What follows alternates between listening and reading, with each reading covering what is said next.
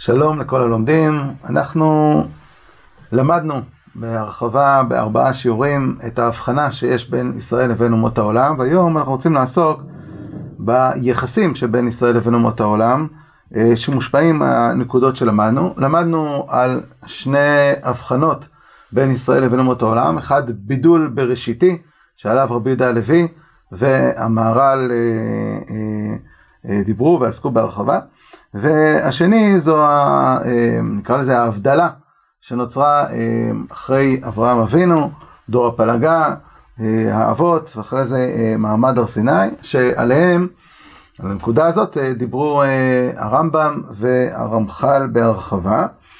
ואנחנו רוצים היום לעסוק בהשלכות שיש לשיח הזה. ההשלכות שיש לשיח הזה, השלכות של תחושה של חוסר שוויון, גזענות, המושג הזה, עם נבחר, כאיזשהו עם שהוא מיוחד מכל העמים, שזה בעצם השפה שאנחנו אה, גם רואים בתורה. כמו שכתוב, אתם תהיו לי ממלכת כהנים, וגוי קדוש, וייתם לי סגולה מכל העמים, רק, אה, כן, ויבחר בכם, וכולי וכולי.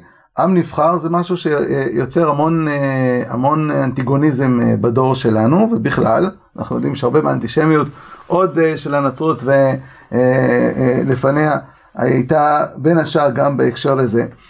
והשאלה באמת, איך אנחנו מתייחסים ליסוד הזה, אנחנו זוכרים שכשעסקנו בסוגיית הנבואה,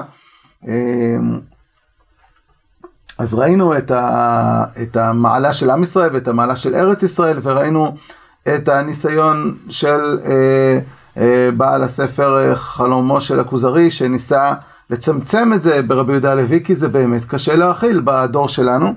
והשאלה הגדולה היא באמת איך אנחנו מתמודדים עם הנקודה הזאת, אבל נשאר לנו עוד איזושהי שירה, איזושהי שיריים מהשיעורים הקודמים, להבין לפי שיטת רבי יהודה הלוי, שמדבר על בידול בראשיתי. אם הבידול הוא כל כך בראשיתי, כמו שהוא uh, מתאר במאמר ראשון, גרעין וקליפות, ממש uh, שני מינים מתחלפים, שונים, מדרגת חיים שונה, אם זה כך, מדוע הם, עם ישראל ואומות העולם לא נבראו משתי שני סוגים של בני אדם? מדוע כולם יצאו מהאדם הראשון? מדוע לאדם הראשון היו בנים ובנות והיה את uh, שת שהוא הוליד אותו כדמותו כצלמו? מדוע לא uh, נבראו כשני מינים מתחלפים מראש כמו הצומח והחי והחי והמדבר? אז זאת שאלה שעוד אנחנו אה, נצטרך לעסוק בה היום ונראה את ההשפעות שיש לשאלה הזאת. כל התיאור הזה של רבי יהודה הלוי של שני מינים מתחלפים לגמרי מופיע במאמר ראשון. אבל במאמר שני אה, נראה שיש אה, אה, תיאורים שהם תיאורים שונים ליחסים שבין ישראל לבין אומות העולם. וכך כותב רבי יהודה הלוי במאמר שני בסעיף ל"ו עד מ"ד. זה בהקשר למה שכתוב בנביא, שאכן חוליינו נשא, זה דברים שאומרים אומות העולם על ישראל, שעם ישראל סובלים בגלל החטאים של אומות העולם, ועל זה שואל המלך, אנחנו קוראים בכל הנביאים שמי שחטא זה היה עם ישראל, והם נענשו בגלל החטאים שלהם. אומר אז רבי יהודה הלוי כך, ישראל באומות הם בבחינת הלב באיברים, שהוא כבד החולאים מכולם ורב בריאות מכולם. רבים המכאובים הפוגעים בלב חליפות בכל עת. הלא הם הדאגות והיגונות, הנטירה, האהבה, השנאה, הפחדים. איכות מזג הלב משתנה מרגע לרגע, אפילו בתוך, מתוך נשימה יתרה או חסרה. על אחת כמה וכמה מחמת מאכל דל או משקה גרוע, וכן פועלות עליו כל תנועות וכל מיני הטורח והשינה והיקיצה. ואילו שאר האיברים אינם נפגעים מכל אלה. אז קודם כל נקודה ראשונה, הלב הוא מאוד מאוד רגיש לעומת שאר האיברים, כל דבר קטן משפיע עליו לרעה, לעומת אה, שאר האיברים שיכול להתפתח אפילו איזה דלקת, אה, לא, לא יהיה משמעותי, אה, לעומת הלב.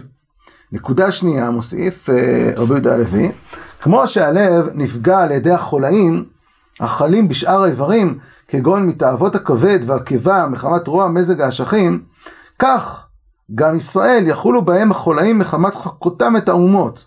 כמו שנאמר, והתערבו בגויים וילמדו מעשיהם.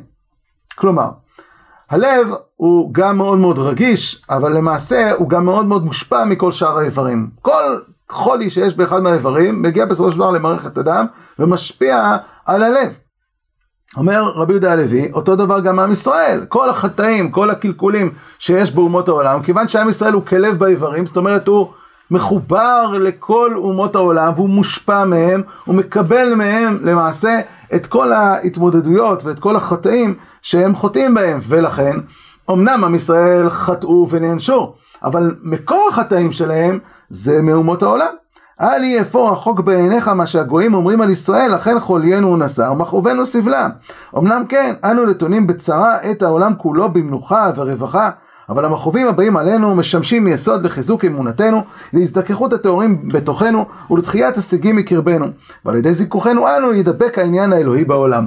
יש פה מבנה שרבי יהודה הלוי מתאר, יש לנו פה לב באיברים. יש קשר בין הלב לאיברים, זה אורגניזם אחד, זה גוף אחד. הגוף הזה יש לו יחסים של השפעה. הלב יש לו רגישות עצומה. הוא מושפע מכל שאר האיברים. האיברים כשיש בהם איזשהו קלקול זה משפיע מיד על הלב. בניגוד לכל שאר האיברים שאין להם את היכולות אה, להתמודד עם דלקת או עם איזשהו קושי או חיסרון, הלב ברגע שהוא מושפע, הוא מושפע מכל דבר קטן, מצד שני יש לו יכולת להתמודד עם אותה, אותו, אותה אה, אה, אה, מחלה או אותו קלקול, והדבר הזה יוצר מצב שהוא עובר תהליך של תיקון, יש לו נוגדנים שהוא מייצר, יש לו מאבק. הנוגדנים הללו בסופו של דבר משפיעים ומתקנים גם את החולי שיש בשאר האיברים. אומר רבי יהודה הלוי, אותו דבר גם כן אצל עם ישראל, ביחסים של ישראל ואומות העולם. ישראל ואומות העולם זה אורגניזם אחד. יש פה אורגניזם אחד, כאשר ישראל למעשה מושפעים מאומות העולם, אומות העולם חוטאים, הקדוש ברוך הוא לא מתעסק איתם, רק אתכם ידעתי מכל משפחות האדמה, על כן אפקוד עליכם את כל עוונותיכם. עם ישראל מושפע מהחטאים שלהם, נופל, נופל, הקדוש ברוך הוא מחטיף, הקדוש ברוך הוא נותן להם להתמודד עם זה, ההתמודדות הזאת יוצרת מצב, כמו שאומר רבי יהודה הלוי, המכאובים הבאים עלינו משמשים יסוד לחיזוק אמונתנו, להזדככות הטהורים מתוכנו, לתחיית השיגים מקרבנו, ואז אנחנו מתעלים, ואנחנו מייצרים בסופו של דבר איזושהי תנועה שמשפיעה גם על כל העולם, שהוא גם כן הולך ומתעלה. על ידי זיכוכנו אנו ידבק העניין האלוהי בעולם. יש פה מהלך אחד של אורגניזם, אחד של ישראל ואומות העולם, שהם משפיעים והם מושפעים. התיאור הזה, אה, פה בתחילת אה, מאמר שני, מתואר כאיזשהו תהליך סגולי. אנחנו מושפעים מאומות העולם, אנחנו נופלים, אנחנו מתמודדים, אנחנו עולים, ועל ידי זה איזשהו תהליך סגולי שמשפיע על כל העולם. כי יש אורגניזם אחד שמשפיע, יש יחסי השפעה והדדיים לשני הצדדים. אבל בפרק נ"ד ועד פרק נ"ו, שם רבי יהודה הלוי מתאר את התהליך של ההשפעה של ישראל על אומות העולם גם בהשפעה חיצונית. כן, הוא מדבר על, ה, על, על כך שאנשי העולם, פרט ליחידים, אשר עליהם דיברנו למעלה, והיו בעיוורון והטעיה לפני בוא בני ישראל, עד שחשבו שאין בורא כלל וכולי וכולי. כך נמשכו הדברים עד שנזדככה העדה ההיא ונעשתה ראויה לחול האור האלוהי בה ולעשות מופתים למענה ולהשתנות סדרי טבע בשבילה. ואז ככה נעשתה העדה זו מדריכה לכל הלבבות וכל דת שבאה אחריה אינה יכולה לסטות משרשיה. במילים אחרות, זה עם ישראל בעקבות ההופעה שלהם בעולם, השפיעו ונתנו תורה לעולם, נתנו אמונה לעולם, נתנו דרישות מוסריות לעולם. ולכן לכן נאמר עליהם, ישראל אשר בך התפאר, לולא בני ישראל לא הייתה התורה בעולם. אז שם רבי יהודה הלוי מתאר גם על השפעה חיצונית, על לימוד, על הוראה, על השפעה שעם ישראל משפיע בעקבות זה שיש תורה שהולכת ומשפיעה בעולם. אז יש פה גם השפעה סגולית וגם השפעה לימודית, שרבי יהודה הלוי מתאר במאמר שני, שנראה שונה לחלוטין לעומת המאמר הראשון. אם במאמר הראשון התיאור של ישראל ואומות העולם זה שני מינים מתחלפים, יש דומם, יש צומח, יש חי ויש אה, מדבר, בני אדם, אומות העולם, ויש ישראל, ישראל זה מין קומה שנמצאת במציאות חיים ניסית, הנהגה אחרת, משהו נבדל. במאמר שני, אנחנו רואים שיש פה אורגניזם אחד, ישראל ואומות העולם זה בעצם גוף אחד, שיש פה לב ואיברים, ויש השפעות הדדיות. אז יש סתירה בין המאמרים. מה ההבחנה, או מה נקודת החיבור שבין המאמר הראשון לבין המאמר השני.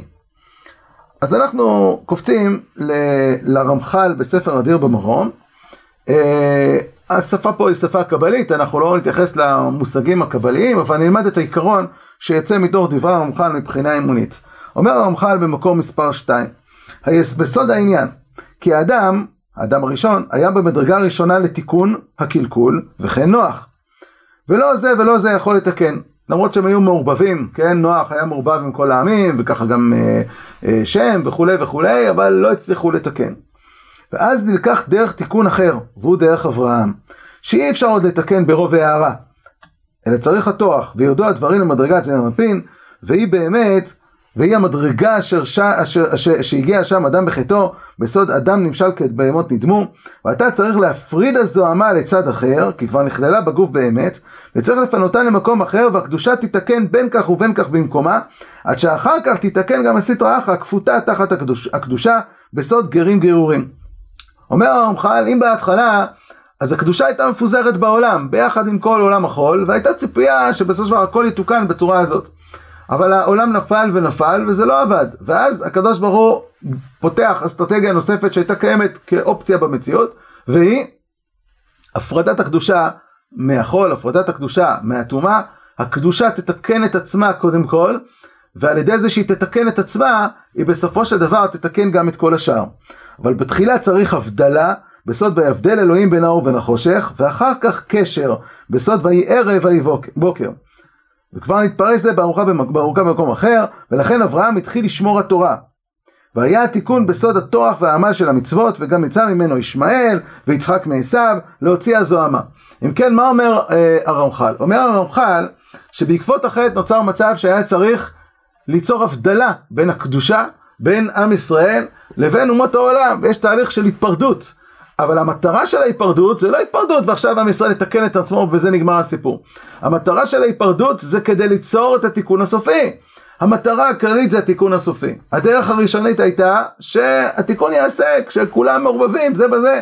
אבל כיוון שזה לא התאפשר, אז אה, התחייב הדבר שתהיה הבדלה של הקדושה, הבדלה של ישראל מאומות העולם, יצירה של הבחנה בין הלב לבין כל שאר האיברים, בשפה של רבי יהודה הלוי, כאשר הלב יתקן את עצמו, אבל דרך התיקון הזה, דווקא על ידי זה שהוא יתבדל, דווקא על ידי זה שהוא יתרחק ויתנתק אה, מאומות העולם, דווקא על ידי זה, זה בסופו של דבר יצליח להעלות את הכל. אם כן המטרה או תכלית הפירוד זה לא כדי להיפרד, אלא כדי לתקן את הכל. זאת המטרה, כמו שראינו גם ברבי יהודה הלוי, שעל ידי זיכוכנו אנו ידבק העניין האלוהי בעולם, זאת המטרה הסופית.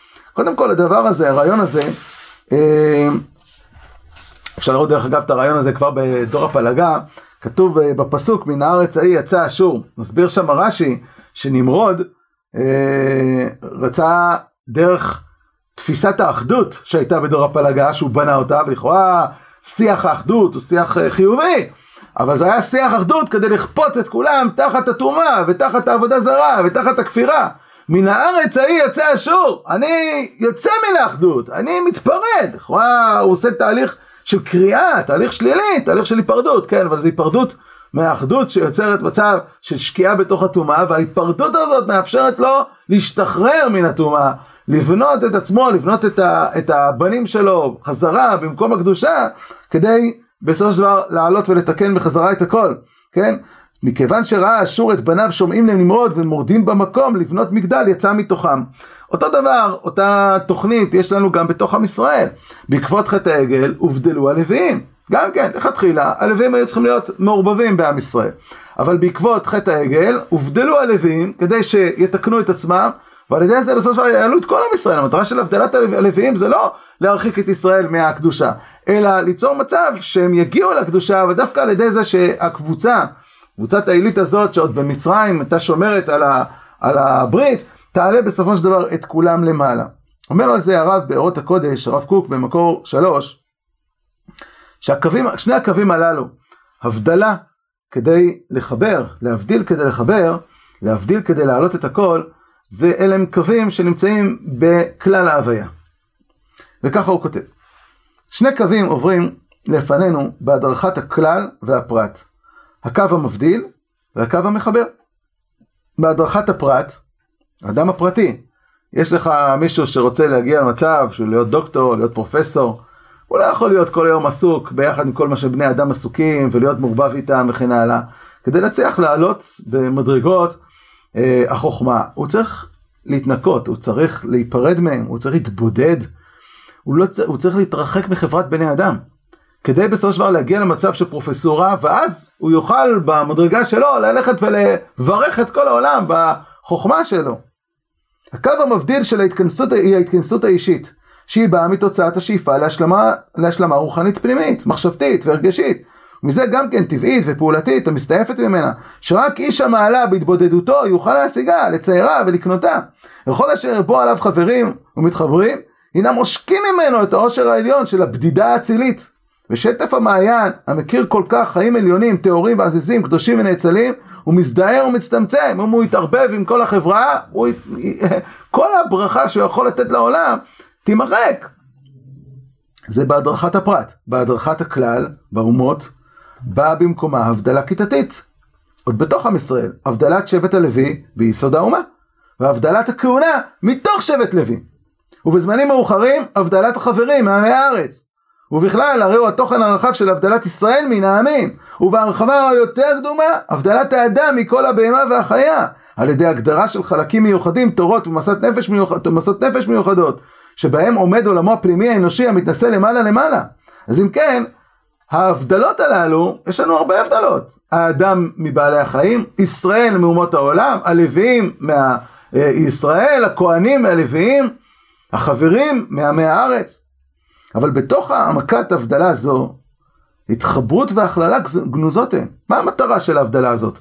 לא כדי ליצור איזושהי קבוצה טילית שתהיה לעצמה, שתתעלה וכן הלאה. ההתחברות וההכללה גנוזות, גנוזות הן, בתוך ההבדלה הזאת, כלולות הן בכללותה. הכוחות המפוזרים בכל המרחב שמהם, שמהם ייבדל הנבדל, הולכים הם ופועלים לטובה בעצמיות העליונה של הצביון השלם, הנבדל. השאיפה מזיזה, הזזה פנימית אדירה, אצילית ומקודשה את כל המרחב.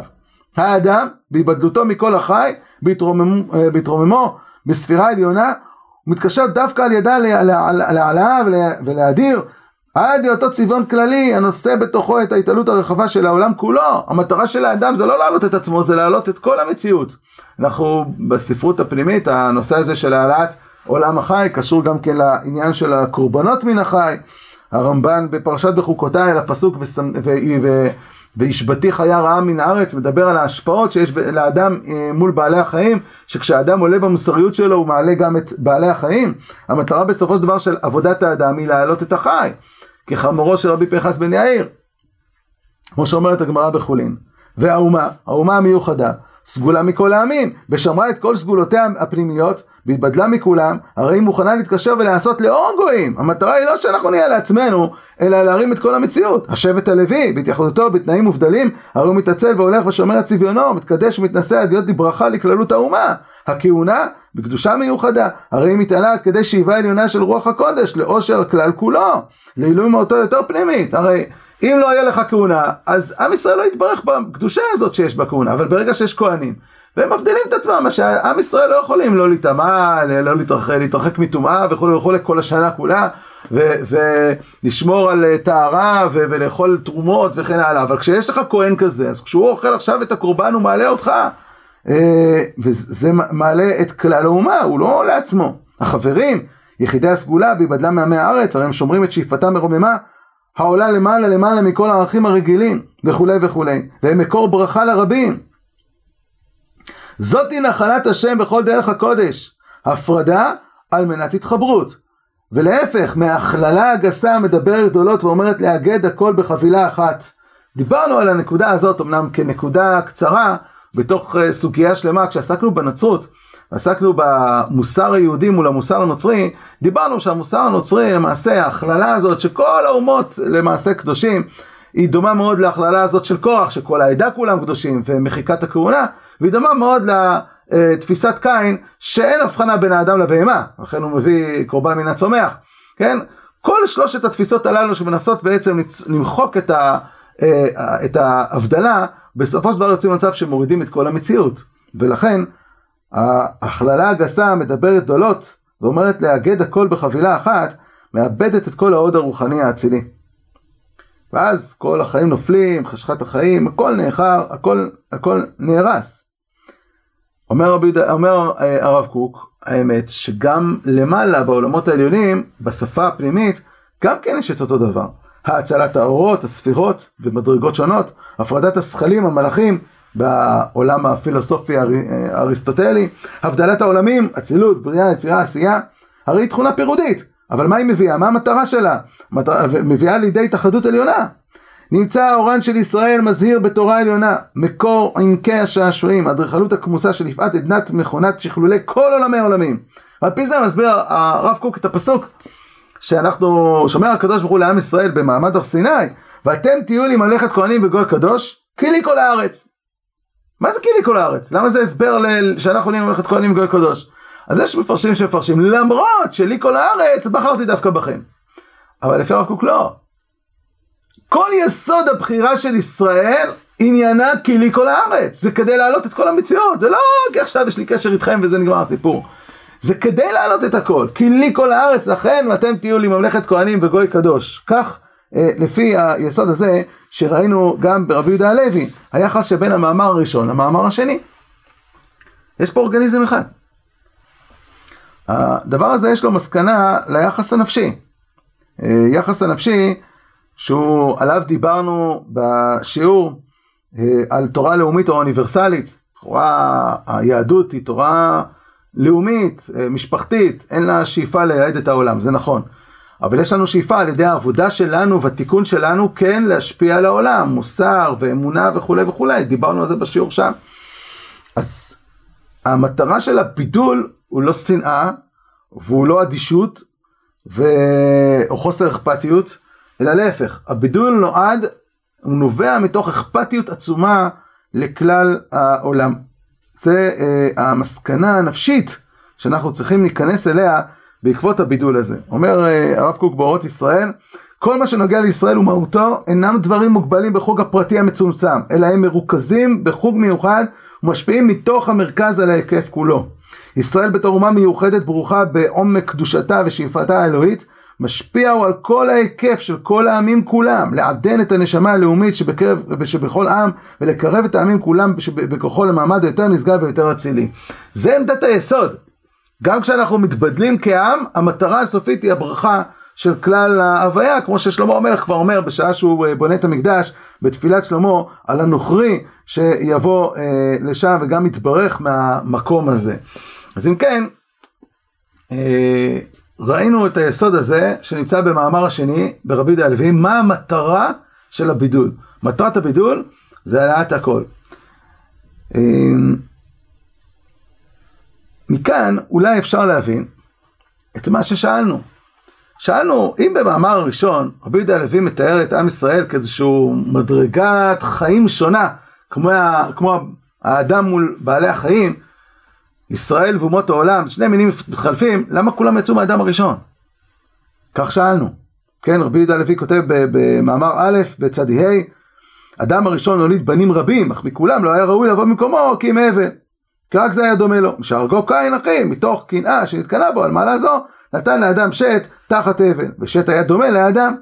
לכן נעשה הוא סגולת אדם וגרעינו, ולשאר הבנים לא היו קיים כקליפות.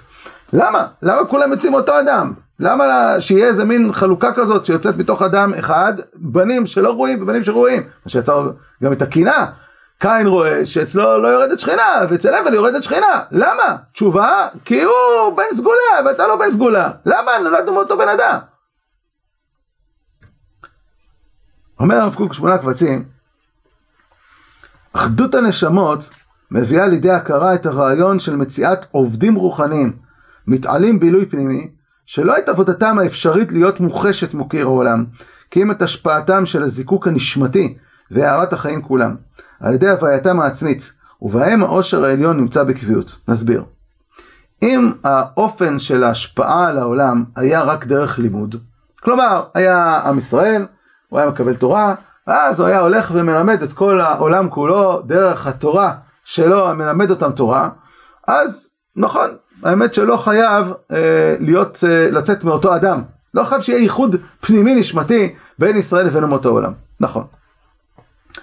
אבל הדרך המרכזית של ההשפעה של ישראל ואומות העולם זה לא לימוד, זה לא, לא על ידי השפעה קוגניטיבית, לימודית, אלא על ידי תהליכים פנימיים סגולתיים. לכן רבי יהודה הלוי פתח במאמר השני, שם בל"ו עד מ"ד, הוא פתח דווקא בהשפעות הסגוליות. יש איזה שהן השפעות סגוליות פנימיות. איך זה שעם ישראל יהיה מושפע מאומות העולם? ההשפעה של ישראל מאומות העולם שהם חוטאים ואז זה משפיע עלינו ואז אנחנו עוברים תהליך של תיקון ועל ידי זה משפיעים חזרה זה רק בגלל שיש פה אורגניזם אחד. רק בגלל שיש פה בעצם הוויה אחת, גוף אחד. אם לא היינו אה, בגוף אחד, אז אין השפעות פנימיות. יש אה, אולי השפעות חיצוניות. אתה יכול ללמד את החבר שלך, אבל זה שאתה לומד, זה לא משפיע על החבר שלך שהוא ידע. הדרך של החבר שלך שהוא ידע על ידי זה שאתה לומד, או שאתה מתקן את עצמך, זה בגלל שיש איזשהו קשר נשמתי ביניכם, כי אתם באתם ממקור אחד. לכן, אומר רבי יהודה הלוי, שתי המדרגות הללו, ישראל ואומות העולם, יוצאים מאותו אדם. הם יוצאים מאותו אדם כי המטרה היא לא ביטול וניתוק. המטרה היא בסופו של דבר שיהיה השפעות הדדיות, יהיה פה בעצם לב באיברים. יהיה פה איזשהו אורגניזם אחד שמשפיע ומושפע ובסוף מעלה את הכל בדרך הזאת. אז אם כן, אחדות הנשמות היא התנאי להשפעה על הזיקוק הנשמתי. יש uh, פרשנות יפה למדרש חז"ל, פרשת נשוא, כתוב uh, מדוע נסמכה פרשת נזיר לפרשת סוטה. אז אומרת, אומר המדרש, שהרואה סוטה בקלקולה יזיר עצמו מן היין. השאלה הגדולה היא זה שהוא ראה סוטה בקלקולה, מה הוא קשור לזה? הלך ברחוב במקרה, ראה סוטה בקלקולה, מה רוצים ממנו? יש לזה כל מיני הסברים. אבל לפי הכיוון הזה, אדם שרואה משהו ושם לב אליו, זה בגלל שיש לו קשר אליו. יש לו קשר נשמתי אל אותה, אותה אישה סוטה. כשהוא הולך ומזיר עצמו מן היין ומעלה את עצמו לקומות של התרחקות מן הטומאה, התרחקות מהתאוות, הוא מעלה גם אותה. למה? אם ראית, סימן שאתה קשור. אם אתה קשור, יש לך יכולת להרים, יש לך יכולת להשפיע, כי אתם קשורים בקשר נשמות, אחרת לא, לא היית שם לב לזה. לא היית שם לב לזה, כי לא היית קשור. אז אה, זה המבט של השיח של האחדות הנשמתית. במובן הזה יש חידוש עצום של הרבי יהודה הלוי במאמר שני בסעיף מ"ד על הקשר הפנימי, ההשפעות הסגוליות שיש בין עם ישראל ואומות העולם, הרבה יותר ממה שהוא כותב אחר כך בפרק נ"ו, שם בסעיף נ"ו, שהוא מדבר על ההשפעה הלימודית שישראל לימדו את העולם, ההשפעה החיצונית הלימודית. אה, מהם התנאים להשפעה הסגולית הזאת? אז יש אולי הרבה, אבל נקרא איזשהו משפט אחד שכותב אה, הרב קוק במקום מספר 7, המחשבות של הצדיקים, מרבה השלום בעולם, המדברים טוב על כל בריאה, הן מבשרות את, הנש... הן מבשמות את הנשמות כולם, מפני שהן מתערבות בסגולתן עם כולן. העירוב השכלי, מה שלומדים מהם בפועל, הוא רק תוצאה מהעירוב הממשי, עצם הקשר של הנשמות. באותו המתק והנועם שיש בנשמותיהם המקודשות של צדיקים ישרי לבב, הדורשים טוב לעמם וכל היצור כולו, מתמזג עם כל המציאות כולה, והכל מתבשם ומתעלה. אז יש פה נקודה מאוד משמעותית, שמישהו במדרגה של, אם זה הצדיק באומה, אם זה הכהן לישראל, אם זה ישראל באומות, זה התודעה הפנימית, שאתה לא עובד בשביל עצמך, אתה חלק, יש לך שאיפות כלליות, יש לך מטרה לתקן עולם, כשאתה יושב בעצמך בבית המדרש, אתה מבין שאתה עוסק פה בתיקון כללי, בהשפעות כלליות, יש פה עבודה שאתה נמצא בתודעה הזאת, דורשים טוב לעמם ולכל היצור כולו. אנחנו תכף נקרא את המשפט הבא, אה, הקרוב קרוב אליהם מתבשם יותר מנועמם, ננסה להבין מה זה להיות קרוב אליהם, כי לכאורה עם השפעות עם השפעות סגוליות, מה זה משנה אם אתה קרוב או רחוק, נשאיר את זה כרגע בצד. מוסיף על זה הרב קוק עוד נקודה, אבל עיקר הפעולה באה מקדושת ארץ ישראל המערבת בכוחה את חיי הנשמות בסגולתה האחדותית. דבר מאוד מעניין ראינו בחז"ל, שכשעם ישראל עוברים את הירדן, כתוב שהם קיבלו על עצמם את הנסתרות. כלומר, אפילו אם אני לא יודע בכלל שהבן אדם חוטא, החבר שלי חוטא, אני, אני גם נופל, אני גם יורד, כי הוא משפיע עליי, אנחנו הופכים להיות מאוגדים בנשמה. כמובן שמידה טובה מרובה ממידת פורענות אחת לחמש מאות, כלומר שכשאנחנו, אדם עושה מצווה, אדם מתקדם, אדם בונה את עצמו, אדם עושה תשובה, הוא מעלה את כל, ה, את כל הכלל, כי אנחנו מאוחדים. מה כתוב כשעם ישראל אה, יוצאים לגלות?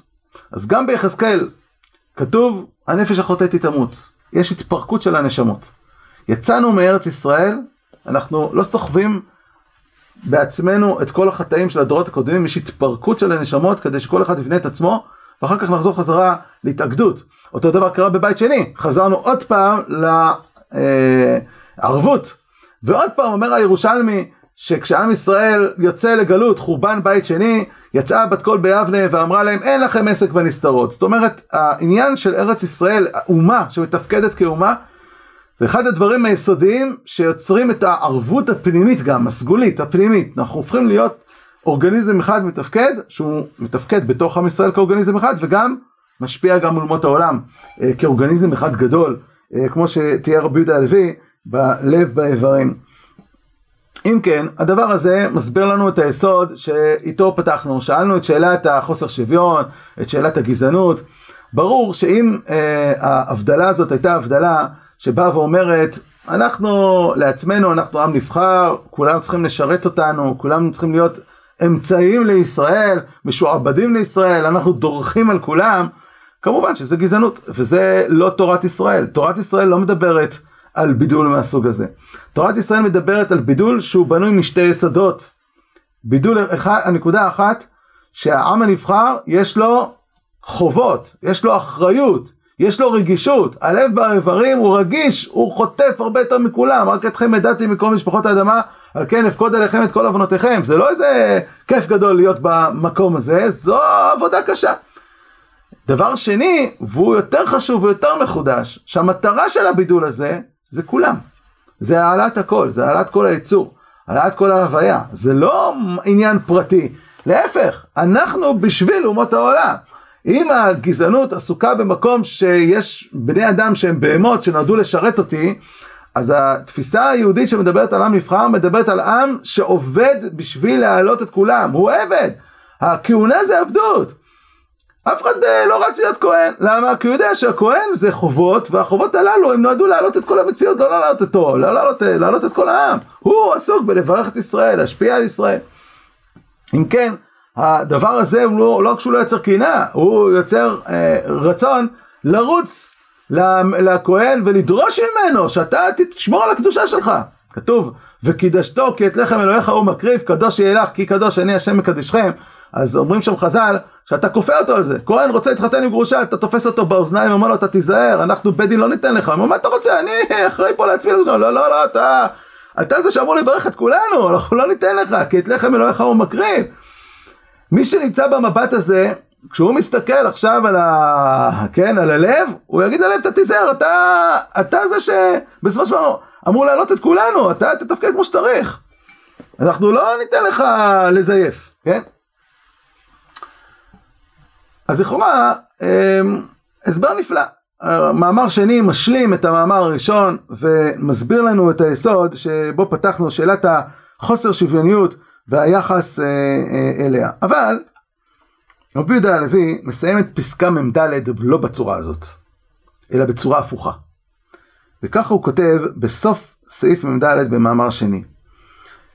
לכאורה אנחנו סיימנו עם זה שהלב עובד בשביל כל האיברים. כל האיברים יושבים להם ככה, והלב עובד בשבילם, עובד סגולית, עובד חיצונית, ובסופו של דבר מעלה את הכל, כן?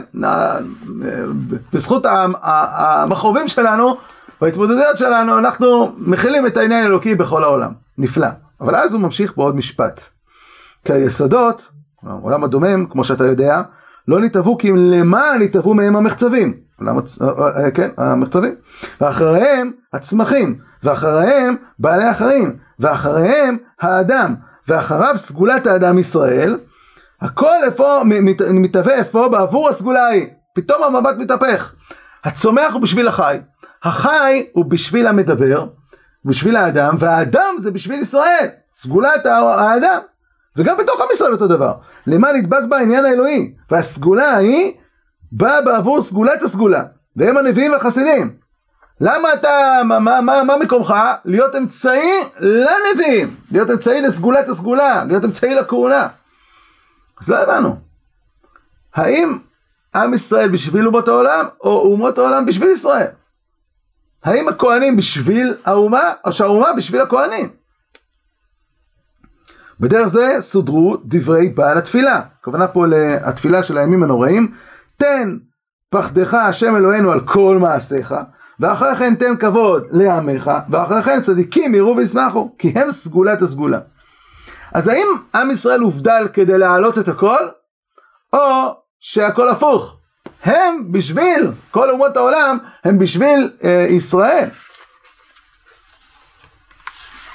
אז הנקודה היא קשורה למשפט שרמזנו אליו ברב קוק לפני כן. יש גם איזושהי עבודה של אה, אומות העולם ביחס לישראל, של ישראל ביחס לכהונה, שכדי לזכות לזיכוך הסגולי, צריכים איזושהי עבודה. ואנחנו ניקח את הדברים מתוך השפת אמת לפרשת וירא, כתוב שם בפסוק בתחילת, ה, בתחילת הפרשה, וירא אליו השם באלוני ממרא. למה דווקא באלוני ממרא? שואל המדרש. אז אומר המדרש באלוני ממרא שנתן לו עצה על המילה. כן, אברהם אבינו הלך לשאול את החברים שלו, הנר אשכול ממרא, מה אתם אומרים על מצוות המילה? רצה לראות מה הם יגידו. אז שניים אמרו, מה אתה מתרחק מאיתנו, מה אתה מתבדל מאיתנו, זהו, עכשיו ברית מילה, אתה הולך אה, להיות איזשהו עם נבחר, להיות עם נבדל, מה פתאום? בא אה, הממרא ואמר לו, כן, תעשה ברית מילה, שהוא ציווה אותך, תעשה ברית מילה. אומר על זה השפת אמת, ולמה נכתב זה? ומה שבח לממרא שיסיעו עצה למול? מה אכפת? מה, וכי אם לא היה מציע עצה, לא היה מה, לא היה מה בכל מקרה, למה זה חשוב, ולמה בזכות זה זכה שהקדוש ברוך הוא התגלה אליו במקומו, באלוני ממרא. אומר על זה השפת אמת, אך ודאי הבינו, כי על ידי, כן, ממרא הבין, כי על ידי המילה שנכרת ברית להיות מיוחד, הוא וזרעו להשם יתברך, להיות נבדל מכל האומות. וזה לא הסכימו הנר ואשכול. אבל ממרא האמין, כי כך צריך להיות, ושאינו כדאי להידמות אליו. והסכים עמו, אף שידע שהתרחק על ידי זה. הוא אמר לו תעשה את הברית, על ידי זה אתה תתרחק מאיתנו, אתה תהפוך להיות נבדל, אבל כך ראוי להיות, כי זה מה שמתאים לך. זאת המעלה שלך, אנחנו באמת לא ראויים להיות במדרגה שלך, מה אנחנו חברים באמת? מה חברים? אתה נשיא אלוהים אתה, איך אתה עד עכשיו היית איתנו? תעשה את הברית, אתה צריך להיבדל, אתה צריך להיות אה, איש אלוהים. ועל ידי זה דווקא זכה להתקרב ונגלה בחלקו, והיה לו שייכות על ידי זה הריחוק עצמו. אומר השפת אמת, דווקא אותו גוי שהבין שמי שעומד מולו הוא נבדל ממנו וקיבל את זה על עצמו ואמר לו אתה צריך להתקדש. דווקא בזכות זה הוא זכה שכשאברהם עושה ברית מילה הוא יתקדש גם כן. למה? לא בגלל שהוא ראוי בגלל שהוא בעצם הכיר בבידול הזה ואפילו התבטל אליו וההתבטלות אל מישהו מקור השפע הוא מאפשר לו לקבל מהשפע הזה אז האמת שזה מאוד מאוד פשוט, אם נשווה את זה עוד פעם לעולם הגופני. וברור שאם אדם מבין את התודעה הזאת של הגוף, אף אחד מהאיברים של הגוף לא יילחם על כך שהמוח מקבל שליש מכל אדם, לכאורה, שיהיה שוויוני, שכל איבר יקבל בצורה שוויונית. הרי כל אחד מהאיברים בגוף מבין שאם הוא יקבל בצורה שוויונית וגם המוח יקבל בצורה שוויונית, התוצאה תהיה שכולנו נמות. אדם שמכיר במבנה האורגניזם הזה, מבין שבעצם יש מוח ויש לו תפקיד אחר. המוח עושה תפקיד שדורש יותר דם. אתה צריך, יש לך תפקיד בעולם, אומר אה, ממרא, שדורש ממך להתקדש, אתה לא יכול להיות כמונו. ואם אתה תתקדש, אני מרוויח. אני מרוויח, כי אז יש, כשיש מוח בגוף, הוא עושה את התפקיד שלו כמוח, אז כל הגוף זוכה. התודעה הזאת היא זו שמאפשרת בסוף לאותו איבר שבאמת קיבל על עצמו את הדבר הזה, לזכות שיהיה לו מוח, שבאמת יתפקד מולו בתור מוח, וממילא זה מעלה אותו, הופך לו אותו לגוף מתפקד כראוי, כראוי לאדם. אז יכול להיות, אם הגענו לזה, שזה אולי, אם אנחנו מדברים על אברהם אבינו, יכול להיות שזאת הייתה הטעות של לוט, ובגלל זה נדחו אה, בניו כן, צאצאיו, שזה אה, מואב ועמון, נדחו מלהיות בקשר, בהשפעה, בשייכות לישראל. למה? כי גם לא אתה הולך את אברהם היה צאן ובקר ואוהלים. מי גרם לו, אומר המדרש, שהיה לו צאן ובקר ואוהלים? מי נתן, מי זיכה אותך בברכה? כי אתה הלכת עם אברהם. אבל הוא חשב שהוא יש לו ברכה עצמית, והוא התרחק מאברהם. התרחק מאברהם, הגיע למקום שבסופו של דבר הוא הגיע. כשאדם לא מכיר בכך שבסופו של דבר מקור השפע שלו זה על ידי זה שהוא מתבטא למקור, גם אותו דבר בתוך עם ישראל. אם אדם חושב שהוא לא צריך את הכהן, והוא לא ייתן לו בסופו של דבר את, ה, את הביקורים, הוא לא יזכה להתברך מהכהן. וזה מה שאמר הפסוק, וקידשתו כי את לחם אלוהיך הוא מקריב, קדוש יהיה לך כי קדוש אני השם מקדישכם. אז בעצם יש פה עבודה כפולה. מצד אחד אומר רבי יהודה הלוי בסעיף מ"ד, העבודה של הלב הוא ההכרה שכל מה שהוא זוכה, כל המדרגות שלו הם לא בשביל עצמו. כל מה שהוא נבדל זה כלי הארץ, זה כדי להעלות את הכל. זה התודעה שצריכה להיות לכהן, זה התודעה שצריכה להיות בעם, לעם ישראל ביחס לאומות העולם. אנחנו כדי להעלות את כל המציאות, זה לא בשביל עצמנו. אבל כדי שעם מאומות העולם יזכה לקבל מההערה הזאת, לקבל מהסגולה הזאת, לזכות להתעלות ממעלתם של ישראל, הם צריכים להיות במקום שהם בשביל ישראל.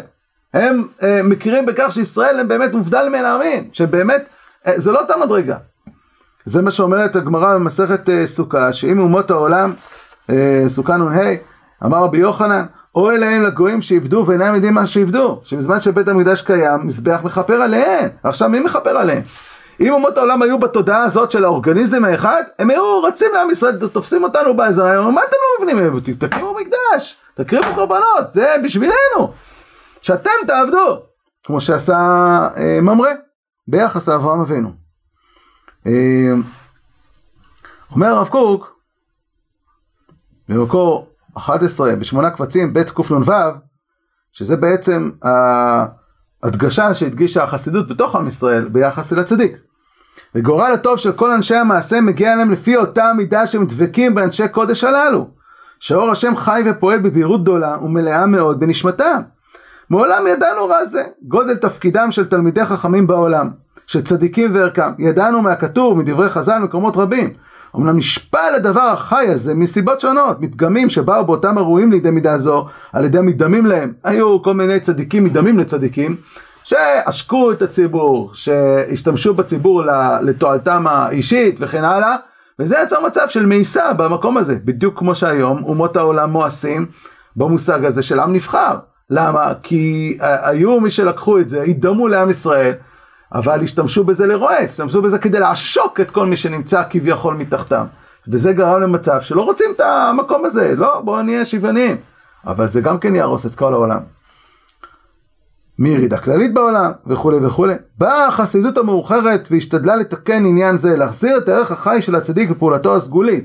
מה זה הצדיק? הצדיק זה לא עבודה זרה, זה איזשהו מישהו שעובדים אותו במקום לעבוד את בורא עולם, איזשהו גורם ביניים, אלא זה הכרה בדיוק כמו הכהונה, שבעצם יש פה מישהו שמדרגת החיים שלו גבוהה יותר ממני. ולכן אם אני רוצה לזכות למדרגת חיים הגבוהה שלו, אני צריך בעצם להכיר במדרגה הזאת. להכיר במדרגה הזאת ולהבין שאני מקדש אותו, איך אתה תהיה במדרגה שלך, אנחנו לא באותה מדרגה. ודווקא על ידי זה וההתחברות אליו מתוך המקום הזה, היא זו שמאפשרת לזכות למדרגת חיים שלו בקשר שלי, האישי, עם הבורא. כמו אה, אה, באומות העולם וישראל. אומר הרב קוק, כדי להגיע למבט הזה, כדי שאומות העולם ירצו במבט הזה, כמו שאנחנו, עם ישראל מחונכים ביחס לכהנים, אף אחד לא אה, מקנא בכהנים, כולם מכירים שהכהנים מטרתם לברך את ישראל, זה, זה שיעבוד, זה עמל, ואנחנו שמחים להתבטל למקום הזה. אומר הרב קוק, כדי להגיע למקום הזה צריך להתחנך למבט הפנימי הזה, האורגניזם האחד העולמי. הנשמות הגדולות, ספוגי האור של החפץ העליון הטוב ושל המחשבה והשירה הרוממה, הם הם הנותנים לכל האישיות כולה את צורתה הבירה והאידיאלית. לא רק מפני שהחשבון החיצוני מראה שככה, כלומר שהם מלמדים את העולם, אלא פשוט שמצד התערובת התדירית של הוויית החיים ופעולתם, אנחנו מעורבים זה בזה. הנשמות פועלות זו על זו פעולות נשגבות, שהעתיד מחכה להופעת המדע שיתגלה בבירור את ערכן ומהותן של הפעולות הנשגבות הללו, ויראה את הצינורות ההולכים מנשמה לנשמה בדרכי אצילתם. אנחנו מחכים למדע, שעולם המדע יצליח לגלות את המדע הסגולי הזה, את אותם צינורות שיש בין הנשמות, ש, של, של, של השפעות שונות שיש מאחד לשני. ונמצא שכל הדין וכל טוב שנמצא בעולם בכללו מושפע ומאוצר הטוב של החלק היותר טוב מרומם, קדוש ונעלה שבאנושיות. אה, וממילא מובן שכל מה שהתאגד הציבור האנושי יותר אל אותם המקורות של החיים הרעננים והעדינים, משוקי טל חיים העליונים, בחירי העולם, ישרי לבב, צדיקים וישרים, ככה יוסיפו עושר וגדולת חיים. ככל שהתפיסה תהיה תפיסה גדותית, כשאנחנו חיים בתפיסה שהיא תפיסה שוויונית שמפרקת ותופסת כל פרט בפני עצמו, כל יחידה בפני עצמה, הדבר הזה מפרק את כל החיים. זה כמו לקחת עכשיו גוף ולפרק אותו לאלפי אה, מיליוני תאים שכל אחד עומד לו לעצמו, אף אחד מהם לא יחיה. אבל ככל שהתפיסה תהיה תפיסה אגדותית, מתוך הבנה שכל אחד ברגע שנמצא במקום שלו, הוא משרת ומעלה את הכל, לי הכל יעלה. כל אלה הן תוצאות של מה שאנחנו היום חיים מתוך תוצאות של נתיקה שמנתק החלק הזיבורי של הנשיות, של האנושיות מן העידית שבו. וימים באים ותשים הדמוקרטיה היא ליבה שעושר הכלל כולו תלוי בהידבקות הטהורה שידבק ההמון בכללו להצילי הרוח. על פי מידה זו התרחבו חוגי הזכיות של הראשונים וחייהם התמלאו עניין וכולי. הדבר הזה אולי הוא הביטוי של שני הצדדים במדרש חז"ל על יפת אלוהים ליפת והוא ישכון בעולה שם. מי זה הוא? מדרש אחד אומר יפת אלוהים ליפת והוא יפת ישכון בעולה שם וזה ספר תורה שכותבים אותו יוונית. מצד שני המדרש אומר פירוש אחר יפת אלוהים ליפת ואף על פי שיפת אלוהים ליפת הוא כלומר הקדוש ברוך הוא אלוהי אלוהים הוא ישכון בעולה שם הוא לא ישכון בעולה יפת וזה מביאים חז"ל את, את בית שני שנבנה על ידי כורש שלא שרתה בו שכינה לעומת בית ראשון שנבנה על ידי שלמה ששרתה בו שכינה אז מה זה שני מדרשים סותרים תשובה תלוי איך יפת מתנהג אם יפת מבין שהאלוה שוכן בעולה שם ששם ויפת זה לא אותה מדרגה דווקא אז הוא יפת יכול לשכון בעולה שם אבל אם יפת חושב שהוא יכול להחליף או יכול להיות כמו אה, שם והם באותה מדרגה, אז בסופו של דבר הוא, או עלי, אה, כן, אלוהי שם, הוא ישכון רק באלוהי שם, הוא לא ישכון אה, באוהלי יפת. יפת לא יוכל להצטרף למדרגה הזאת. זאת נקודת המבט שמוסיף לנו רבי יהודה הלוי בסוף אה, סעיף אה, מ"ד.